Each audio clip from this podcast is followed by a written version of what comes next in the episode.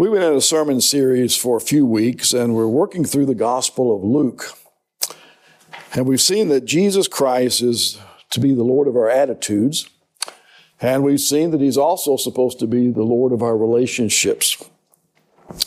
And on this Easter morning, I want to remind us that Jesus Christ is the Lord of life. He's not in the grave anymore, He's alive. He's the Lord of life. That would be a huge understatement to say that Jesus Christ is absolutely unique. There's so many characteristics about him. So many things about Jesus Christ that make him stand alone and distinctive. But on this day, we celebrate, I think, the most significant characteristic of all his ability to come back from the dead, his resurrection.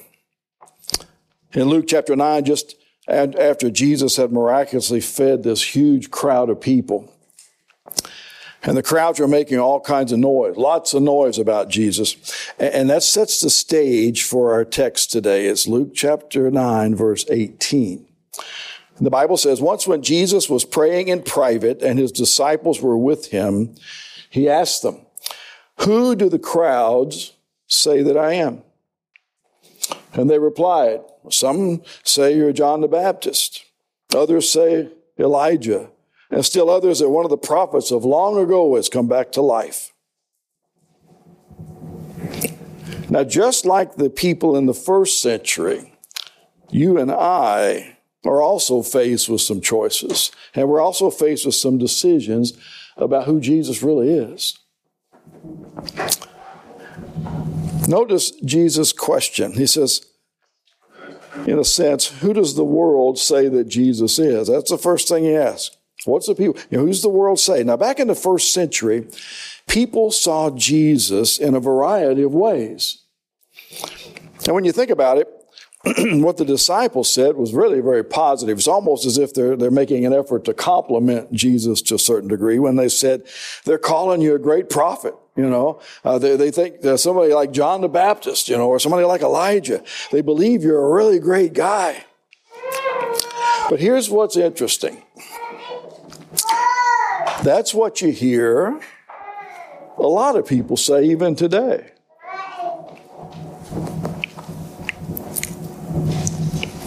They say, "Oh, Jesus, he's a good guy. He's a good man." But I, you know, I don't buy all the story about him necessarily. But his words are certainly compelling.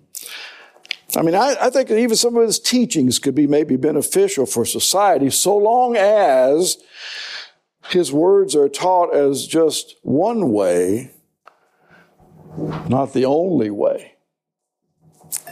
That's what you hear, but there's a problem there because if Jesus if Jesus is just a good teacher who could captivate a crowd with his teachings, as long as his teaching didn't have too much to do with decisions we have to make,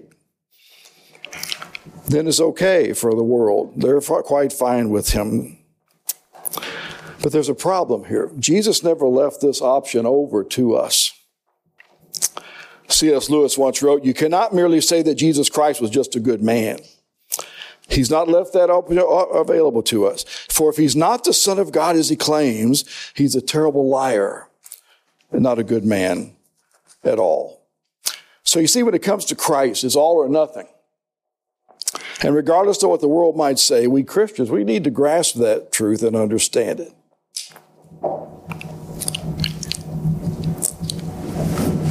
But second, who does Simon Peter say that Jesus is? So it's not just the world. It's interesting to think about Peter's testimony here. Now it's getting personal, by the way. It's one thing to talk about how the world thinks about things. It's different to how we individually think about it. look at verses 20 through 21. Here's, here's what he says. Well, what about you? Who do you say that I am? And Peter answered, You are the Christ of God. And he strictly warned them at that point, Jesus did, not to tell anybody about this. Now, why did he do that? Because the timing wasn't right. His true identity, if it was made public, would change the time frame that he had. Jesus was very much aware of his destiny. And it would only hinder his travels even more with the crowds if everybody was beginning to pick up on exactly who he was. But the point here, though, is that Peter, he had the right answer. Now, Luke is giving us one version of this. That's why we have several gospels. But in Matthew's gospel, here's the full version of it. Chapter 16, verse 16. Simon Peter answered, You are the Christ, the Son of the living God. Now, historically, when Jesus asked this question, he was in a region of the country called Caesarea Philippi. And this was a really pagan part of the world. Ancient idols and pagan gods and graven images were all over Caesarea Philippi, which is probably why Peter emphasized that Jesus was the Son of the living God, not just a bunch of dead and worthless idols. You see, never ever forget that Jesus is the Lord of life. And a few months later, he is going to prove this because the grave could not hold him. A reality that Christians have celebrated on Easter Sunday down through history. But Peter was not the only one who conceded this. He concluded that Jesus was the Christ, but he wasn't the only one that has done it. Most anytime you look at those who got to know Jesus, they came to similar conclusions. Just ask the angels, well, what did you think of Jesus Christ? Today in the town of David, a Savior has been born to you. He is Christ the Lord. Ask John the Baptist what he thinks about Jesus. Behold, the Lamb of God who takes away the sin of the world. You can even ask a, demon what he thought of Jesus Christ. What do you want to do with us, Jesus of Nazareth? Have you come to destroy us? We know who you are, the Holy One of God. Ask Judas Iscariot what he thinks of Jesus Christ, and he'll say, I, I have sinned. I betrayed innocent blood. Ask the apostle Paul what he thinks of Jesus. He'll declare, I consider everything a loss compared to the surpassing greatness of knowing Christ Jesus, my Lord. Ask Pontius Pilate what he thinks of Jesus, and he'll say, I find no basis for charge against him. Ask the centurion who was standing at the foot of the cross, and he'll say to you, Surely this man was the Son of God. And ask Thomas what he thinks, old doubting Thomas what he thinks of Christ, and he will now fall on his face before him and declare, My Lord and my God. And if Jesus asks you that question this Easter morning, who do you say that I am? What would you say? I mean, who do you think Jesus really, really is? You know, some people might say, well, we don't know, don't, do, I don't know Jesus very well. You know, it's not like I can put my faith in someone that's so far removed from the current time and from me. Or somebody might say, well, I don't go to church a whole lot and I don't read the Bible much. I can't put a lot of faith in somebody I just don't I know so little about.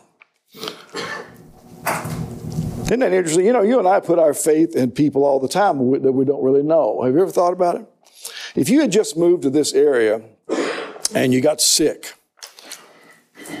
well, there'd be several things that would have to be done. You were ill. Here's what you would do. You would schedule an appointment with a doctor that you'd never met. You just got here, of course. And he would tell you that you have a sickness that you can't even pronounce. He would write out a prescription for you that you can't read. He would then he would take it to the pharmacist and that you never met, never seen, who would tell you to swallow something that you've never tasted. Seems like a little bit of faith is going to be required here, but that's what we're talking about, isn't it? The Bible puts it this way Now, faith is being sure of what we hope for and certain of what we do not see. And this Easter morning, the good news is is that we have so much evidence, so much proof to support our faith. We have eyewitness testimonies. We have all of the prophecies about Jesus written centuries before he was even born. And he fulfilled every one of them. We have historical, we have archaeological evidence. We have, of course, the scriptures, the written record that transcended time and just as, is just as able to meet our needs today as it was back then. And we have thousands upon thousands of lives that have been transformed by the gospel of Jesus Christ. So either Jesus is the Messiah, God's risen Son who conquered the grave, or, or he's a fraud. There's no middle ground here. So on this Easter morning, what do you say? Is he King of Kings and Lord of life? Or just somebody who kind of fooled and faked his way through the history and got into the history books? Now, every person is free to believe whatever you, you want to, I suppose. But if you truly do believe that the reason we're here today to celebrate Easter is because of Jesus rose from the dead and he was exactly who he says that he was, if you really do believe that, then that knowledge, that belief, is supposed to radically make a difference in the way you and I live. In fact, one of the things that we overlook sometimes about coming to church, uh, besides hoping the donuts don't run out, such things as that, I, I imagine they did today. I don't know. I haven't got mine yet. But no, I mean, there's something that has to happen here before we can really, really appreciate the reason the reason that we're here. Now, I want to change gears. Or is it shift gears? Which way would it be? Shift gears? Shift gears. Talk for just a brief moment about college basketball. uh, I mean, it's finally over for a while. You know, I mean, it's, it's, it's going to be back eventually, eventually. But if you follow sports much at all, then you know there's a challenge that is tied to sports called recruiting. It's a major effort. Lots of time, effort, resources, money is devoted to recruiting individuals to play basketball. Now, that's going to carry my analogy out here. I want you to understand. Every time that Nick and I stand up here, every time, what happens is that in one sense, we are recruiters. We're recruiters for Jesus Christ. You know, after his resurrection, Jesus told his followers, you go out into all the world and make disciples. So the primary focus of the, of the church, not to just nurture us and love us and, and be such a wonderful place to gather and fellowship, but it is a recruiting center for Jesus Christ. So part of our job is to persuade you to join the Lord's team. He promises that we win over sin and we'll win over death. He promises that He'll help us grow to spiritual maturity. He promises us He'll give us answers to some of the hard questions that we're struggling with in our life. Jesus alone can make those kind of promises, and He's the only one who can fulfill them because He is God. And He proved that by rising from the dead. But you know what? This is why we preachers like Easter Sunday. This is our largest recruiting opportunity of the whole year. I mean, in fact, it, it, oh, you know, you ever have a dog that really, really you love and like, and he's done a good thing being a good dog and looking after your property and so on, you know, and then some, some opportunity comes up and, and, you know, you want their dog to move quickly. What do you do? You say, sick them. All right? You ever notice that? Well, when I get in front of a crowd this size, that's like saying, sick them. it's a bad analogy, but it's how I feel. Oh, what a special opportunity we have. More people come to church on this day than any other day of the year.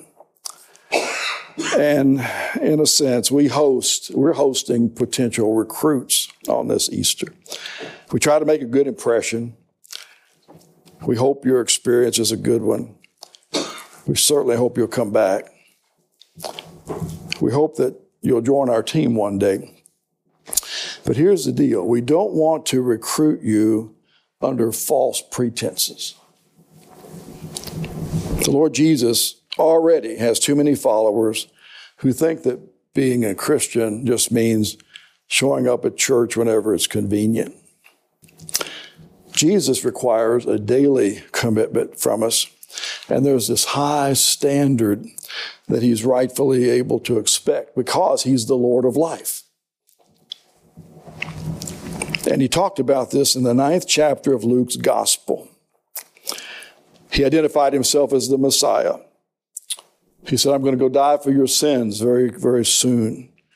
He said, and then I'm going to be raised from the dead. He shared this with his intimate disciples there.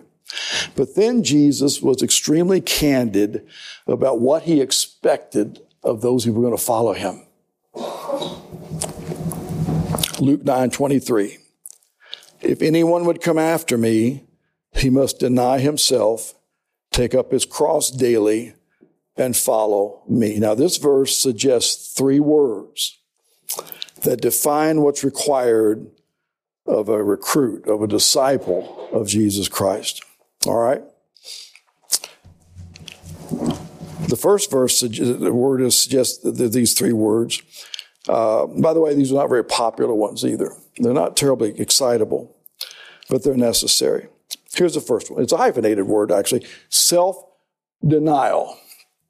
Jesus said, if anyone would come after me, he must deny himself. That means that you have to be more into honoring Christ Jesus than gratifying your desires. Believing in God and trusting that He knows all things and will guide you rather than trusting in your own understanding of things. Now, this is not a popular notion because uh, more and more and more we live in a time of self indulgence. And living in an affluent country like our own, we don't practice much or teach our children much about self denial. And uh, if we or our kids want something bad enough, usually, usually they get it. And I guarantee that those of us who are grandparents here, we're not too much into self denial either because, you know, someone asked a grandfather if his little granddaughter was spoiled. And he said, Well, I don't really know. I've never told her no. How many grandparents understand this? Yeah? Yes, a few of you. How many, let me do that again. How many grandparents are in? I'll tell you what, you grandparents are acting like you're ashamed a little bit. That's okay. But anyway, this is the time, this is the age of instant gratification. We just want it right now. We want it, we buy it. If it feels good, we do it. If we think it, we say it. If we can't get it from mom and dad, we go to your grandparents, you know. But I got to be honest with you. If you're going to be a genuine follower of the Christ Jesus, it's going to require some self-denial from us. Listen to what 1 Peter 2:11 says about self-denial. Dear friends, I urge you as aliens and strangers in the world to abstain from sinful desires which war against your soul. You know, the Bible teaches we have a certain innate desires that'll drag us down if we yield to them. But a follower of Jesus Christ is one who makes a conscious decision to restrain those impulses and to allow the Lord Jesus to be the Lord of all of our desires. Maybe you're lustful and you're kind of caught up with a desire for immorality. But if you're a Christian, you deny yourself, you deny seeking fulfillment and you seek it only in the boundaries of marriage. Maybe you're angry in a sense and you just furiously want to retaliate and physically, maybe even verbally abuse people. But if you're a follower of Jesus Christ, you deny those selfish desires and express kindness. Maybe you're greedy and you really, really like to have money and you'll do anything somehow to get it, like maybe cheat the IRS or whatever. But if you're a follower of Jesus, you resist that temptation. You pay what you owe.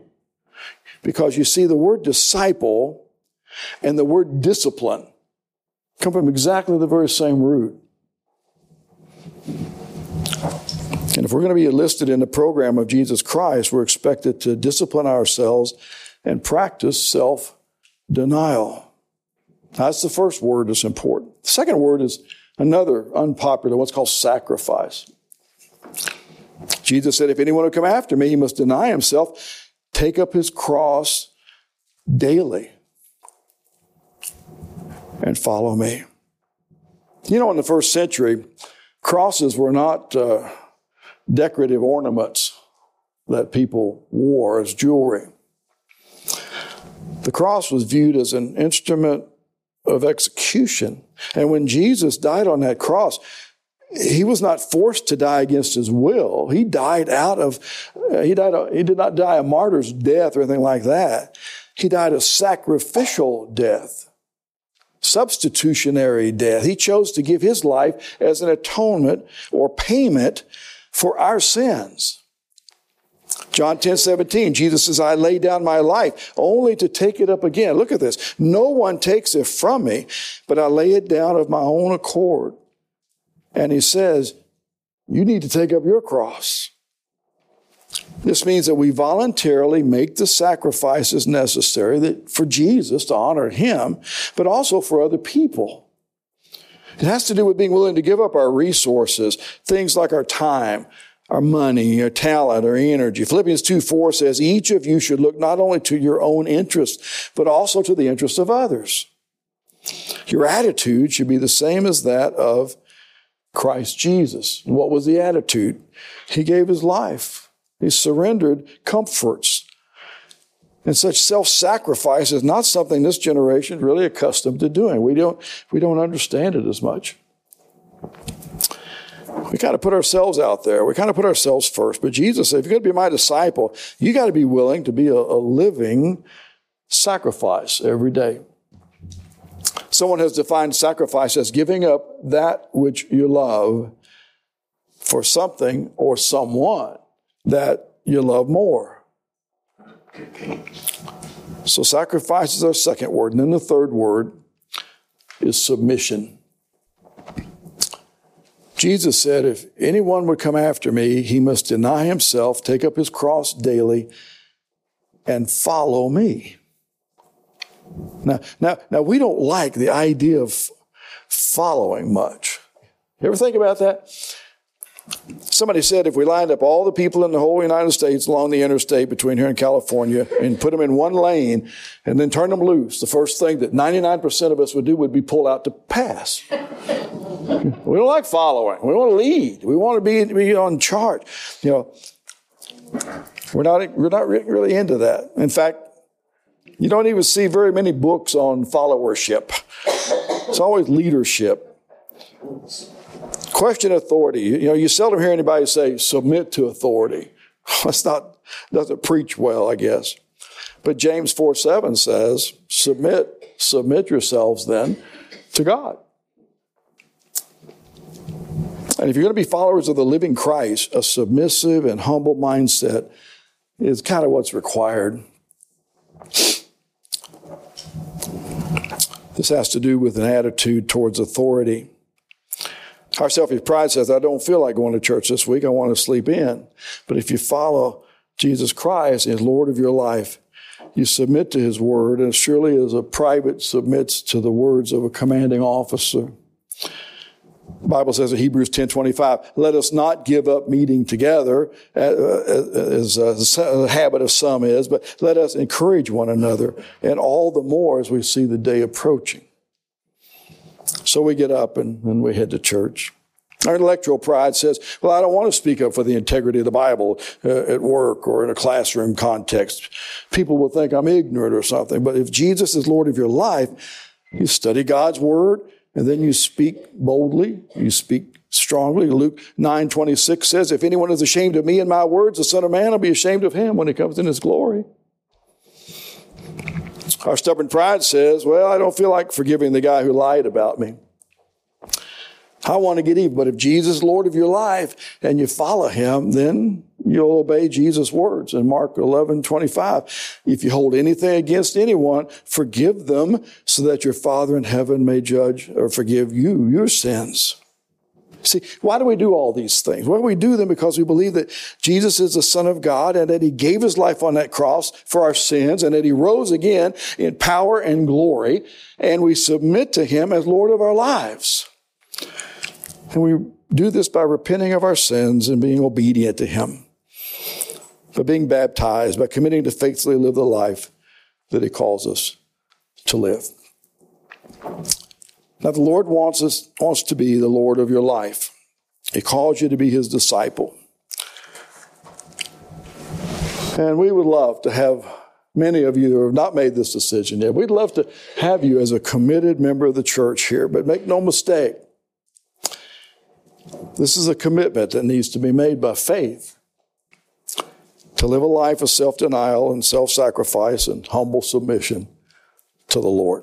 Romans 10 9 says, If you confess with your mouth Jesus is Lord and believe in your heart that God raised him from the dead, you will be saved. So, on this Easter morning, if you're not a follower of Christ and you'd like to learn more about this commitment, or perhaps maybe you're a Christian and uh, you, you don't have a church home yet, perhaps, then I invite you to indicate your interest. We have little cards on the back of the seats there, and uh, they have various purposes that they serve. One of them is a Connect card, and that comes directly from here. It ends up in my office. And I'd love to hear from you, right? Maybe you'd like to hear more about what we're talking about on this Easter. Sometimes we have to have a big event to just bring us around to remembering and appreciating life and purpose and having meaning and knowing why we get up every day. And I think that's another purpose of Easter is, is it's a good time to get together. I cannot tell you how pleased I am that you've made time to be here today. And I just, uh, I just, you know what would really be cool though? Is if I get to see all of you again next Sunday. Wouldn't that be cool? I mean, if you were to do that, I would see we've got plenty of donuts. I would see that Mark takes care of that. Mark's the guy that does the donuts.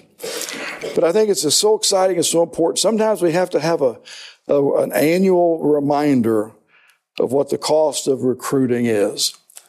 And that's what I wanted to give you on this Easter Sunday. Bow your heads with me as we pray, and the team comes back to lead us in our closing. Heavenly Father, I thank you so much for this wonderful group of folks that have come out today.